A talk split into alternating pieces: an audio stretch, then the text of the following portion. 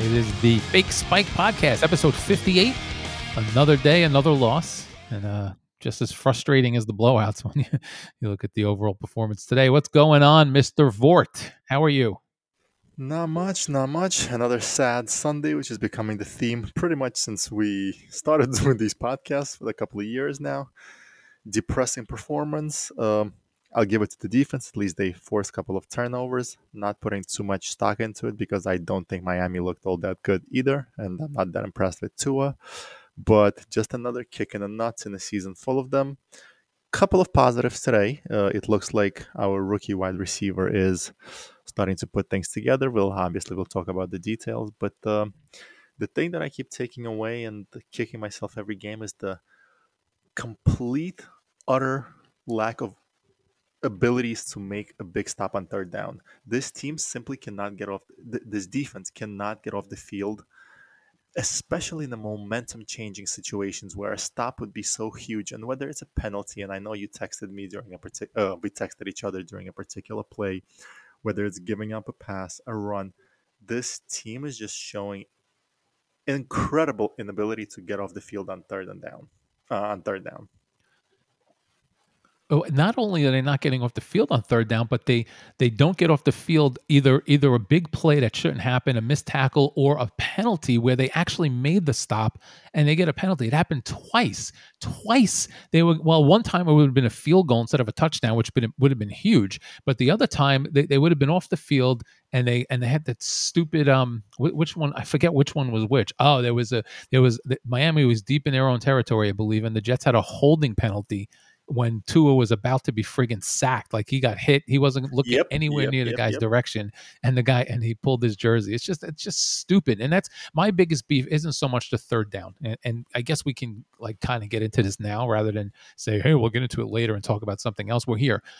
I, the thing that's bothering me is is I've been saying since last year, we've said it this year, is I just want to see some discipline and smart play. I can deal with being outplayed. I can deal with being outcoached. I can deal with having you know less talent than the team I'm playing. I am sick of dumb penalties. I am sick of of mental mistakes and and complete lack of preparation. And that's all the Jets are right now. We're seeing no progress on that front, and I have to put that on coaching. It doesn't mean I'm ready to kick the guy out the door and say he's not going to be a success. But right now, the Jets are just not mentally prepared for a lot of these situations. They just don't know what's going on. And how many effing times, I'll say it, fucking times, are we going to see a delay of game penalty after a big play? I mean, it kills the momentum. It just tells me that they're they're so excited that they made a big yep. play that they can't get up to the line in time, and it's so stupid. You know, I mean, one of the one of the ones I was going to rip Saleh apart for turned out to be they were just you know they were just going to you know rather punt than kick this mutt of a field goal kicker out there again for another try. But still i mean it's fourth and seven. What are they going to do? You're going to jump off side you're just going to gain five yards? It just doesn't make sense to me. You know what i mean? It's, you're not going to get the first down anyway. So i was ready to kill him for that and then it turns out that that's why he did it. But three other times in the last couple of weeks the Jets had delayed game penalties or had to call a timeout because they weren't ready. And it's just it is just super frustrating to sit and watch them be so undisciplined all the time. Because if they were fundamentally sound, you don't have to be good, but if you were fundamentally sound, you're in a couple of more of these games. And today was a totally winnable game, totally winnable. This team was doing their best to to give the game right back to the Jets. They were terrible too. And then you know, in the fourth quarter, Miami to give them credit, they did what they had to do. They had the ball for almost the entire fourth quarter, and that was that was where it got frustrating. I mean, the two drives took up the entire quarter, and the Jets had the ball for maybe two minutes. I'm going to guess two minutes in the fourth quarter, and you can't win a game like that. That's the thing. That's also in a game. In, in this game, that's what had me slapping my knee in frustration. Could not in a game that was winnable, or at least you could have pushed it to overtime. In the fourth quarter, we couldn't give our offense a chance. It was just watching that Miami Dolphins milk the clock, penalty, first down, pass, first down, penalty, run. It was just uh, it was death by a thousand cuts because you you feel that wow after that big play uh, when they tied the score at 14 wow we're in this like you said it's a winnable game. And then after Miami scored it, it was just uh, slowly like a little cut and w- watching yourself bleed out is what it was. Like come on just give us a chance give us a chance. Nope um, yeah, let's get let the ball back you, so we can fuck yeah, up. Yep. Yeah, let me ask you one question right off the bat before I forget. Uh, the Jets and the, let's say uh, the head coaching uh, and coaches as a whole, any vindication with the decision to start Flacco, or you couldn't give a damn if he lit the world on fire? It's uh, Wilson or White if they're healthy for you. Uh I say it's Wilson no matter what at this point. Once you once you see what you've got in Mike White and he's he's very limited and I know it's only one game. So I, I would have supported White over Flacco. I don't I can't support him over Wilson because it's not like you have a guy out there who is so much better that it's not worth developing your guy. I mean, you put, you know, one of the things we've been saying is that the Jets cannot have kept Sam Darnold because these guys weren't going to put their eggs in the Sam Darnold basket. They need to ride their own guy, and you have to ride your guy. You can't give up on him in such a short time, even if he doesn't appear to be ready. It's your job to get him ready and, and get the team around him ready. As far as White versus Flacco, um, I, I didn't see that much more than I could have got out of Mike White today to be honest with you. But at the same I time, yeah, but but the, at the same time, there were stretches where the offense did seem capable. Uh, early in the game, I made a note that you know that it, it has it has sh- I have now seen without a shadow of a doubt that that that whole uh, that whole um uh, narrative about the Jets not having any talent on offense. It's just not true. They do have talent on offense. And when there is capable quarterback play, whoever that may be, whether it was Wilson when he was looking good, whether it was White, whether it's Flacco when he was doing well, when the team is not making stupid mistakes and the and the line protects them, the Jets have more than enough talent to compete. There's no question. So that is what I took away from today's game is that Flacco definitely showed that the talent is there if the quarterback plays well, but he did, honestly didn't do much more than than White could have done if they prepared White properly. Because there were a couple of times where I was I was pulling my hair out with him too, and I don't have any hair. So. I once again we agree it's uh, becoming an annoying common theme, but uh, yeah, I agree with you. It was nice to see that a ver- veteran quarterback was able to put Elijah Moore in a position where he could catch and run, and the, the results were there. Um, I also think he's the one rookie that's showing the proper progress. Uh, at first, when uh, when the season got underway, it's typical for rookies to be a little bit overwhelmed with the speed of the game, all the information you're processing. You're not playing, you're thinking, and now Moore seems to be going into that groove where it's less thinking and more just playing, playing football like you were in college because the game is slowing down, the understanding is going up. So I'm I'm definitely buying into this kid and I'm buying into him in a hurry. And uh, seeing a veteran quarterback kind of allow him to run loose and really show that, like you said, uh, we have, we have talent. There's no longer excuses of, of we lack talent. We have talent. Let's put him in position to succeed. Let's keep identifying who are our young playmakers and putting the ball in their hands. And uh, as far as the quarterback situation, it's a no brainer. If Wilson is healthy, he has to be out there. And uh, me, frankly, if it's up to me, I still play White over Flacco because let's find out if we have anything, something, even if it's a six round tradable asset in White versus Flacco, who is going to be either bought out or if he's on a one year contract, just going to walk away and look for another opportunity somewhere else. So yeah. that's. Uh, Well, the one argument that some people made during the week was that Flacco gave him a better chance to win, blah blah blah, and the other argument was that he helped. You know, he would probably be better at helping to develop the you know the, the guys on the team which i did see some of that today you know until they they started doing stupid things. And of course the fourth quarter let's just take the fourth quarter off the table. That was miserable. The fourth quarter even though miami didn't put the ball in the end zone five times like you know like other teams do the fourth quarter was akin to some of these other games where it's like oh my god this team is so bad. It was terrible. So the first three quarters i saw enough of joe flacco having somewhat of a steadying presence. I know he didn't really do much and he wasn't great but the steadying presence allowed these guys to actually do some stuff here and there. And of course, I mean, again, just the mental mistakes and the the stupidity is is, is it's tough to overcome when you're not that good a team to begin with. But um, I do see some merit to continuing to play Flacco if they believe that Mike White is more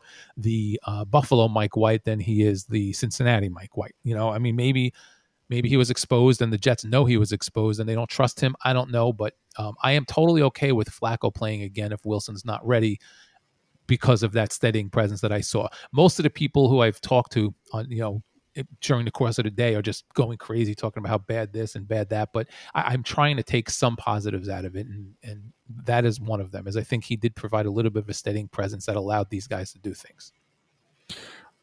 Can't argue. Look, just I know you can't always just go by the stat sheet, but uh, our prized steal of the draft, Elijah Moore, going back to him. He's had a he had a career game. He had a rush for 15 yards. Uh, receiving was lights out. He had eight catches for 140 yards and a touchdown. How can you uh, career sets a career long with a 62 yard reception? All positive signs that I was excited to see. This was something that genuinely made me excited. I'm like he's a young kid. He's uh, showing burst, and uh, now with the veteran quarterback, we got proof that he is legit. He can play. We just have to put him in a position to succeed. Um, as far as singling out a specific player, there is one more guy on my list, and that's the gentleman that you texted me about. If this kicker is not cut tomorrow morning, oh God, good lord, what a pile of trash we have at that position. And th- th- there's no reason Oh to keep God, him. yeah. There, there's there's such a there's an abundance of kickers. you can get a Bring guy off the street to miss field goals. I Exactly. mean, you don't need Bring one in every week until you find somebody who can make three in a row. You're on a losing team, so if this guy is not performing now, better find out now than next year when the, hopefully the games matter, and all of a sudden he goes into one of his slumps. Get rid of that bum. Bring in another kicker. Next, Yeah, and this is what I mean about this the the, the team just not being prepared mentally is and, and he capped it off by missing one. And, and I even wrote that he's garbage and needs to go. But the, the Jets get a, a, a late hit penalty on Flacco and, and it gets them to the 17 after they, uh, they made a nice play. Then then of course they fall apart. They they have to call a timeout because after the play they didn't get to the line. Then Flacco gets called for intentional grounding. And and then of course now at this point it's the intentional grounding is painful because the Jets would were in the red zone and then the intentional grounding takes the down away and the yards away. So now it goes from what would have been second and long to now third and long, and then there, of course, there's no chance they're gonna they're gonna convert, and they and the guy goes and misses the field goal. Now, fine, you want to say he missed a 56 yard field goal, that's fine, but there's no excuse for missing that second one, which was which was a fairly short one. I think it was 40, if I'm not mistaken. There's no excuse for that at all. This guy has missed extra points and field goals all year, and they're not that there's ever a great time for the Jets, you know, but he, he misses them and when they're momentum killers. It's not like he misses killers. you know when, the when they're down 60 to 3 yeah they're momentum killers man and and i i it's it's like I, I it's like the old days. I forget what kicker the Jets had where he couldn't make a freaking field goal where you just get up there and you know he's gonna miss it. And when he makes it, you're surprised. It's supposed to be the other way around. You're supposed to expect it, and if he misses it, it's a surprise. With the Jets, it's a surprise when he makes it, and I hate that feeling. That's that's the state of the franchise. We're we're celebrating when our kicker can convert an extra point and a 27 yard field goal. No. Well, the, the thing, the other thing with the Jets is they never get calls. And they never do. I mean, uh, it's, I can't say never. That's not fair. They do get a call here and there, but you know that that late hit on on Tua, where two guys hit him, and and the Jets, you know, that was a third down where they made the stop. And you and I text about this at the time. Is that's a bullshit call? I, I, it's right by today's NFL standards, but that's bullshit. It's not like two guys just went up to him out of nowhere and hit him. But they both obviously have the momentum carrying him. And the reason I'm bringing this up now is not to whine because the Jets are dumb, which I've already done, but because earlier in the game, Flacco threw a pass, and and the guy like a like probably a full second after he threw it, shoved them. You know, which if the Jets had done that, or if it had been Tom Brady as anybody, flag comes down immediately. With the Jets, nothing. There's not even a flag, and it was clearly just as, if not later, than the hit the Jets put on Tua that got them a flag. And I'm just I'm just tired of the inconsistency. I could deal with stupid. You know, we've talked about this too. I could deal with stupid rules if they're consistent in calling them, but when it's inconsistent, it gets frustrating, and it, it just never seems to go our way. I mean, I again, I shouldn't say never because we got that huge call at Cincinnati, but that was just a bad judgment call in a situation where where the quarterback clearly gets hit well after he threw the ball. It you, you have to call it equally. Those roughing the passer ones really got me today. As uh, when I was younger and the Jets would lose the game, you know, the typical hothead emotion of a young fan. Oh, the ref screwed us. We never get a call. As I as I got older, obviously mature, you understand that everybody misses calls. If you actually look at it, it probably evens out for all of the teams. But I'm a Jet fan. I don't watch other teams unless they play the Jets for the most part. And I certainly feel that I've seen a fair share of calls that always or most of the time, a lot of the time, seem to go against our team, which is just weird. And today, seeing that, it's like you said, by the rule of the NFL, that was 100% roughing the, roughing the passer against Tua. Is it a pussified version of the NFL? Absolutely.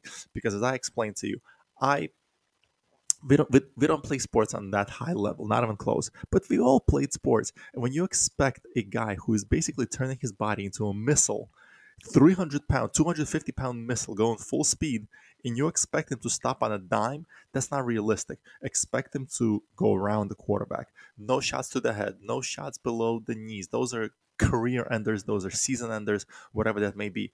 But when a guy is running and he it's almost a natural instinct when you know you have to stop, you stick your hands out. He didn't put him in the face, he didn't push the guy to the ground.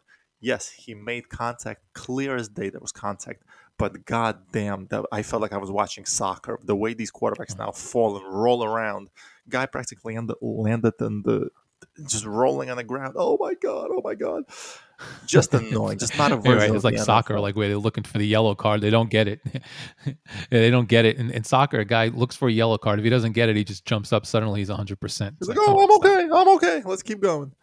It's the same thing in the yeah. If uh, they knock you down in soccer and you're rolling around, and then you see your teammate has the ball. Oh, just kidding. I'm okay. I'm okay it, it was just a, another exactly. little point of frustration that was uh, really really annoying when when you're a bad team it just seems to pile on and like oh my god now we can't even get a call forget executing a play we can't even get a goddamn call right we don't we get the calls against us and then we don't get the calls against us if you know what i mean. Like that call was much later in the game the one we just talked about. It's frustrating because it was third down and that would have held miami to a field goal instead of letting them score a touchdown but it's still it's still annoying that earlier in the game something very similar happened and they didn't call it. And the, and and you know, you said you don't understand why the Jets don't get these calls. I think it's just because they're a bad team, and you know, unless it's clear, they're just not going to call it in the Jets' favor. Because there was a play where Elijah Moore went, went, tried to jump to catch a ball. It was in stride, and he couldn't jump, and the ball was over his head. They did not call interference, yet the guy had his literally clearly had his jersey, and you can't tell me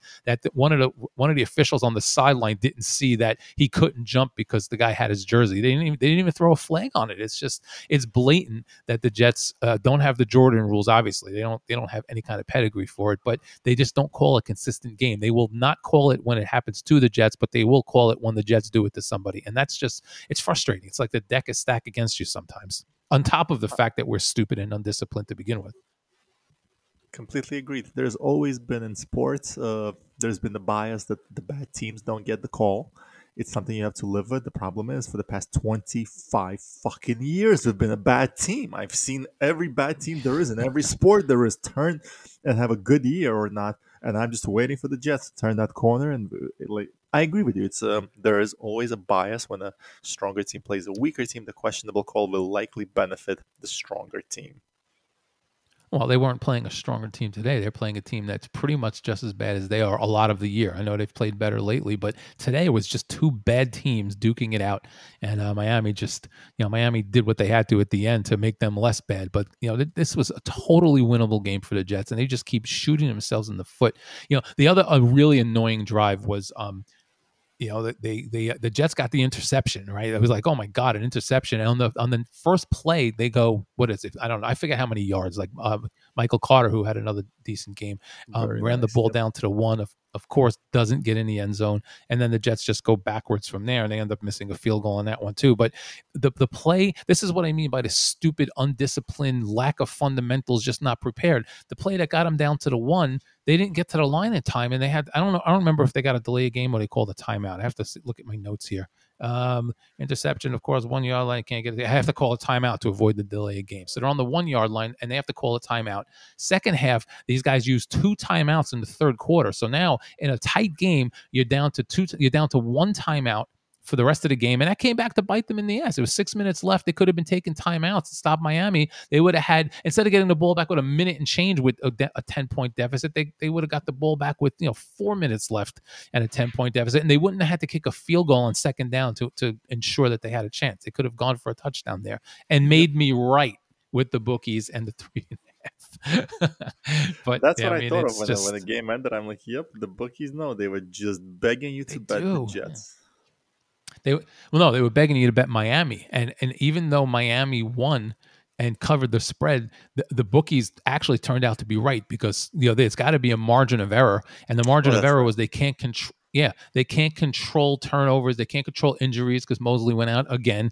They can't control, you know, stupid plays. But the bookies hit this one right on the head. The Jets, with the with the exception of the fourth quarter when the things went off the rails. And so yes, the bookies are wrong, and the people who bet Miami were right. But at the end of the day, for three quarters, that they were exactly right. The Jets were in a position to be within the three and a half, possibly even win the game. So the bookies, once again, even though they don't technically get the win, they get a great moral victory. And um, you know, and and that that's why in this instance I was just like the spread seems too low considering who the game is. And again, even though I lost, I was I was mostly right, and mostly right gets you fucking nowhere. This is not horseshoes, so it doesn't matter. But um, it wasn't a blowout, and it wasn't an obvious like, holy shit, Miami's that much better than the Jets. No, the Jets just killed themselves like they've been doing for the entire 41 years I've been watching them.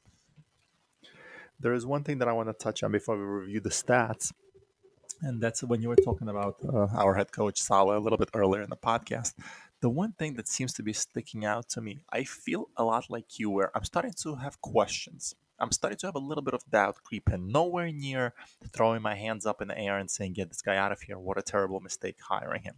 What I see in him is he has the passion, he has the desire, he has all those things. I'm not questioning it, and I, will even say he has the know-how. He um, he has those qualities. What I think he's lacking, what I believe he's lacking right now, is he came in with this rosy vision of we're gonna do this and the results are gonna pay off. We're gonna turn the corner and this and that, and it's almost like he had a plan A, and he said we're not deviating from this plan. I know we're gonna have some pitfalls. We're gonna have more downs than ups, but this is the plan. This is the vision. This is how we're gonna play football, and he's not adjusting it's almost like he's waiting for his plan to work. Stick with it, stick with it, stick with it. Eventually, the luck will turn. It's like that guy in the casino who is down 31 straight yep. hands and he's going to keep playing because it's going to turn. I'm the due. luck is bound to turn around. I'm due. Yeah.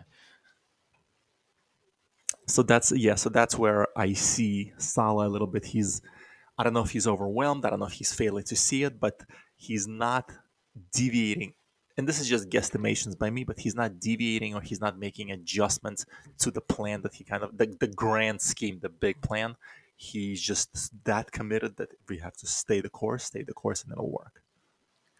Yeah, for me, it's a chicken or the egg thing. I think is a combination of a lot of things, and I don't know which one is the actual reason for you know f- for the situation they're in and him appearing to be this or that but i think some of the factors are that he is definitely overwhelmed. I mean this is this is new for him. I mean he hasn't been a head coach. He's had no head coaching experience. So he went from coordinator to head coach without any kind of team leadership or you know team responsibilities elsewhere even high school you know?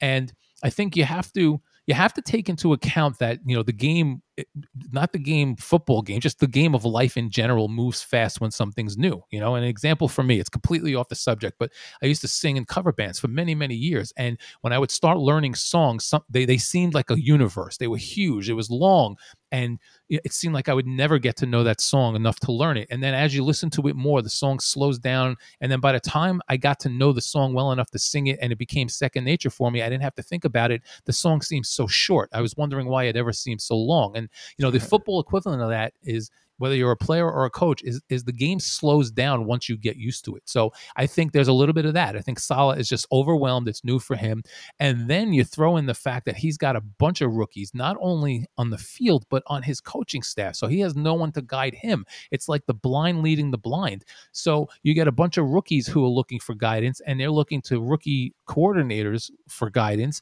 who are looking to a head coach who's also a rookie. So I think you know I would like to hope. I don't say I like to think, but I'd like to hope that they will all start to kind of catch on and grow together. But the alternative is that he's just not good. And I don't know which one it is yet. So, like you, I am not this is not Adam Gase, where early on I knew, like after three or four games, that guy was a, a, a lunatic who needed to, to, get the hell out, you know. But but Robert Saleh, I don't have that feeling. I, I like the guy. I want to support him, but I think right now he is not doing a great job, and I don't know whether it's you know new at the job the you know the, the the the rookies that are new on the job. And here's here's another point that was brought up by someone on the radio yesterday who and I was listening to her most of the time she was making stupid points that any fan can make and I'm like oh my god I can't believe this person's on the radio. But she did come up with one semi paranoid thought that actually made sense. And if this is the case then we're doomed because it means that Saleh can't even do what he wants right? Monday, Saleh gave Mike White a vote of confidence by saying, "Hey, this kid had a great game, and you're ready to. You know, New York is fickle. They're ready to give up on him after one game. That wouldn't be fair." And two days later, he flip flops and goes to Joe Flacco. The speculation by this this radio host was that you know someone up top told him, "Hey, you better play Flacco." So that does make sense. I hadn't thought of that, but it makes perfect sense. And if that is the case, that means either the freaking idiotic owners or Joe Douglas are telling the coach which quarterback to play for whatever reason, whether it's to justify making the trade, whether it's to, you know, hopefully they can get some wins and get the pressure off the from the fans off their backs. But if Saleh is already overwhelmed and has a, a team of rookies and a coaching staff of rookies, and he's he's way he's in that stage where everything's just too fast for him and has to catch on, and he's being forced to make moves he doesn't want to make, then we are in, in we are in the black hole and never going to get out. And that scares the shit out of me because it makes sense that that's what happened. That's a very terrifying thought. I love Saleh in a sense for I love his ener- energy. I love his passion. That's still there. So he's easy to support and root for. And I'm still on board with him. But the Jets are crazy enough of a franchise that I can see this crazy conspiracy theory having some life and some some correctness to it and that's absolutely terrifying. If a rookie coach is struggling, and on top of that, he's being told exactly what you said. I know I'm repeating what you said, but if he's getting a message where no, he's saying, "Let me see if I have uh, Mike White," l- l- listen, it's exactly like you said. It's a rubber game for him. He had a t- horrendous game. He had a career game and uh, let's see if he's somewhere in between. Let's see which way he goes. And if he's being told, no, no, no, we saw enough, play Flacco. We got to stabilize the team. We got to put something positive there. And Flacco gives us the best chance to put a worthy product for the fans. That's very, very troubling. You have to back and believe in your coach. And if he's getting cut yeah. at the knees already, that's terrifying.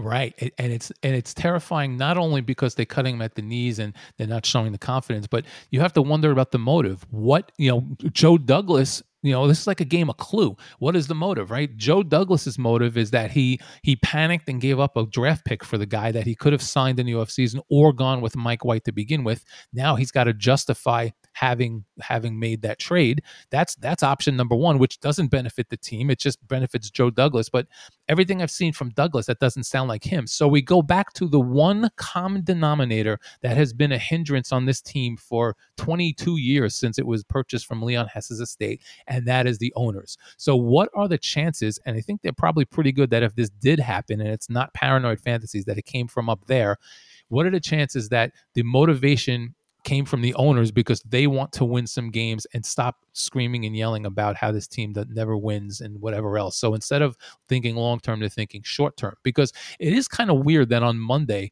he would he would totally defend White and say that it would be it, w- it wouldn't be uh, I forget the exact wording, but something to the effect of it wouldn't be fair to to take the job away from him now after only one bad game. You know, don't be fickle, blah blah blah. And then two days later, he he puts Flacco in because Flacco gives us the best chance to win. I mean, I don't know. Does Flacco really give you the best chance to win? I mean, if you take your chances from, on average, not against Miami, but on average, from 12% to 13.7%, is that really a better chance to win?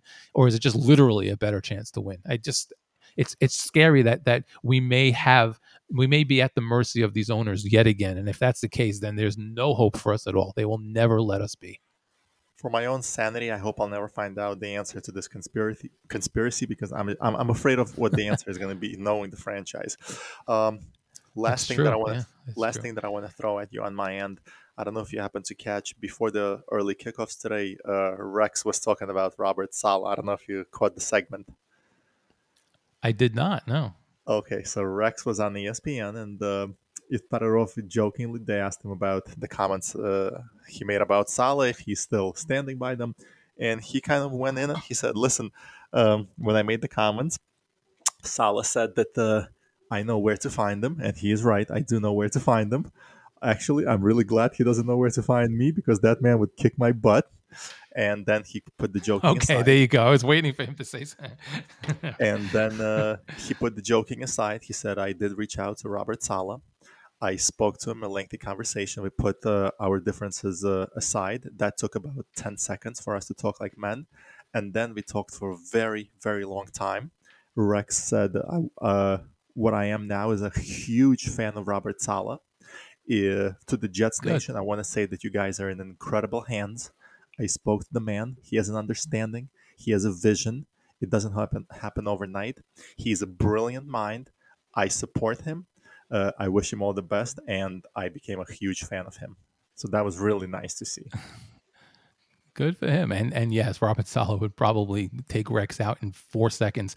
Um, I would I would pay to see that though. Uh, yeah, but listen, we thought that about Saleh going in, and you know I, I want to still think that that's there because you don't just suddenly lose your ability to think and play football. I think a combination of some of the things I've said and probably some factors I don't know kind of contribute to the way this looks. He's he's just overwhelmed at this point. He's got a terrible team with a fan. listen. Let, us not pretend the fan base, you know, and the media don't play a part in, in some of these guys' psyches. You you know, he's a head coach, so he can't just you know, if you're a player, you can probably go and sit and not look at the news and just avoid it completely so you don't have to deal with it. But he's got to get in front of the media after every game and then again during the week. So he can't avoid it at all. How much of a mental toll does being the head coach of the New York Jets and all that comes with take take a toll on them? I mean, how much does that happen? I mean, we don't ever really talk about that, but it's quite possible that this guy is half beaten down already with this with this market, you know, and it, you never know. To me, I look at it if I put if I if I look at it with a calm approach of an adult, of a mature adult, which I'm far from being, but I look at him as somebody who, in a corporate world, showed a lot of promise, got put in a position, got got a promotion, which probably he wasn't ready for, but in the sink or swim world, you show talent. Here, show me you can do it. Figure it out. I know you're not going to hit the ground running from day one. It's a little bit above your pay grade, but I see so much talent and potential in you. I'm willing to let you see if you can uh, if you can swim and get yourself caught up and be the productive person you were at the other position.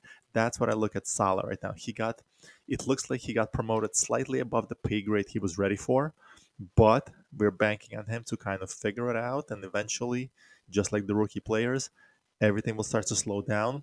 He'll break it down. He'll understand he's no longer in charge of just of just the defense. He'll figure out how to be in charge of not only be in charge but properly communicate and empower all facets of the team.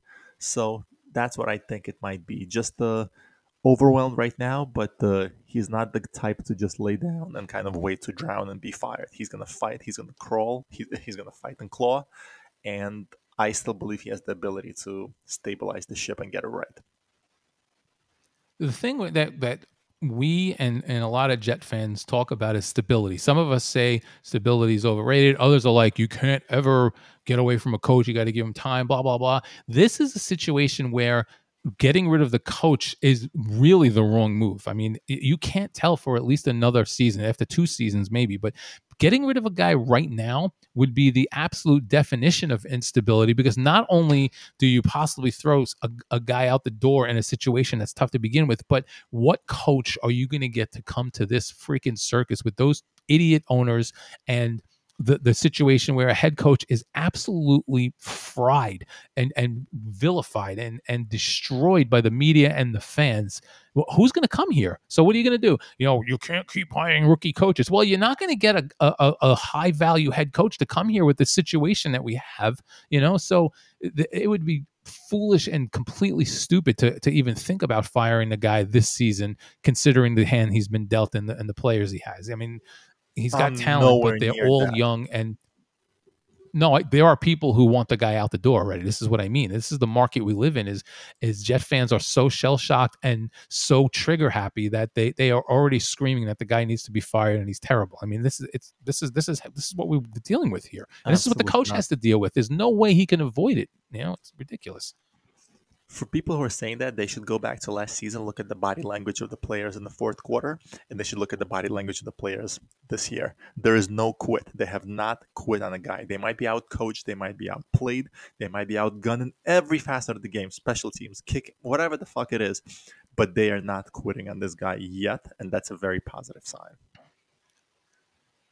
And, I agree with you six billion percent on that, Mark. But that's the other thing that Jet fans are screaming about is that the team has no life and they and they've already quit and this and that. And I'm like, I, listen, I I like to think I would notice a team that's quit. They, these guys are trying; they're just not prepared properly, and they are stupid, football stupid, you know. But I don't see any actual like dogging of it by these guys. I think there's a big misconception that if you're not playing well and you miss a tackle, that you're dogging it. Just like you, I don't see any dogging in these guys. And anybody who wants to disagree with me is welcome to. But there's a huge difference between giving up and not playing hard and playing hard and just not playing well. And, and the Jets are not on the dogging side at all. I see them playing hard, trying. They just they're just outclassed all the time. I see a team that shows up, that gives it, that tries their hardest, but they're just not good enough. Whether it's coaching, preparation, talent, they're just outplayed and beaten fair and square. But it's not because they lay down. I agree completely. Okay, let's get to some stats. Uh, we'll start with the best, worst, whatever. Uh, my best case was 23 20 Jets. My real was 25 22 Dolphins. I decided to go with a weird score. And uh, it doesn't matter the worst. It didn't, the, the, worst didn't come true for either of us. Your best was 27 13 Jets, and your real was 24 20 Jets. So I think I was a little closer on that one. but uh, you know, even though they lost by seven, I, I, I said that the Jets would hang with the hang in the game and be close and whatever. And it was a struggle for me to come up with that because you know the, the negativity is just like they're going to get killed again. But I had to take that step back, and I think the bookies helped me with that one. I really do. I think the bookies helped me to to keep my head on straight and and not go with the emotional thought. I went with you know I mean, it's not so much. I can't say it's an analysis if I'm going with what the bookies did, but I, I hit this one fairly close because I didn't just go with with my emotion. And this is why people lose bets all the time because normally I would have been all over. You know, I would have been all over the Dolphins crushing the Jets, but whatever the case may be, uh, those were our predictions. Neither of us even have to consider the worst. We had the Jets losing by 18 to 20 points, and uh, they they didn't. So, all right, Flacco what was Flacco? What were Flacco's actual stats? I have uh you had him at 21 of 33 for 265, three touchdowns, and one interception. What were his actual stats? Flacco went 24 for 39, 291 oh, wow. yards, two touchdowns, no picks. Oh, he threw for two. Oh, look at that. So the Jets become the first team in NFL history to have four quarterbacks throw for 290 yards or more. Look at that. That's crazy. of all things, wow. the Jets set an offensive record. You know, look at that. Okay, so 290. Okay, I had him at 20 of 34, a little low. Uh, 242 with one touchdown, one interception. So, um, so you said no interceptions, right? Nope. And what did I have him at? 21 of 33 with 265 with three touchdowns, one interception. So you were you were certainly closer. You had uh, multiple touchdowns, and he didn't throw a pick. Good for him. Um, but I think you nailed. All right, so you had Crowder as. No, I picked Davis. I'm an idiot. Oh. I picked Davis. I, I, had Davis, pretty much Elijah Moore stats. actually, no, Moore was actually, but I had Davis at six for 101 with a touchdown. Moore was eight for 141. You had Crowder, who wasn't so far off your prediction. I mean, you had him at seven for 90. Uh, actually, he was. Sorry, six for 44 with one touchdown. So neither one of us came close on the MVP. Uh, uh, Moore, absolutely MVP, no question on that. Eight for 141 with a touchdown, and that touchdown was exciting, man. That was that's what I want to see Moore do. I want to see them get more in the open field and let him use his speed. That was a thing of beauty. That made me jump up, clap my hands. That was what being a football fan was all about. I, I, I got a lot of joy out of that play. That that put a smile on my face for sure. Yeah, well, fuck them. Okay. Uh, that's it for this show. You know, JETS Jets. Fort, next week we're going to be in Houston for the game, my man. It's going to be fun. I cannot wait. Maybe we'll squeeze in a prediction podcast on Wednesday night, but I look forward to seeing you Friday morning and off we go to Houston. Yeah, well, Wednesday night, yeah, I guess the night before Thanksgiving, that might be rough. We'll have to see. Um, we'll, we'll figure something out. We will figure out a way to get to get a, a, a preview podcast done for our trip. Uh, this will be your second trip all right. And the first trip was also two dreadful teams, the Jets and the Bengals, now the Jets and the Texans. So maybe we'll eventually get you a good team, but this one should be more fun than Cincinnati. Cincinnati was was a fun trip. This one is going to be epic. We got it's going to be it's going to be great. The fact that we can actually spend the night uh, in Airbnb and you don't have to drive, or should I say, you don't have to drive while I sleep in the back. That's already that's lining up to be a fun trip. I cannot wait. Stay safe, and I will see you Friday morning.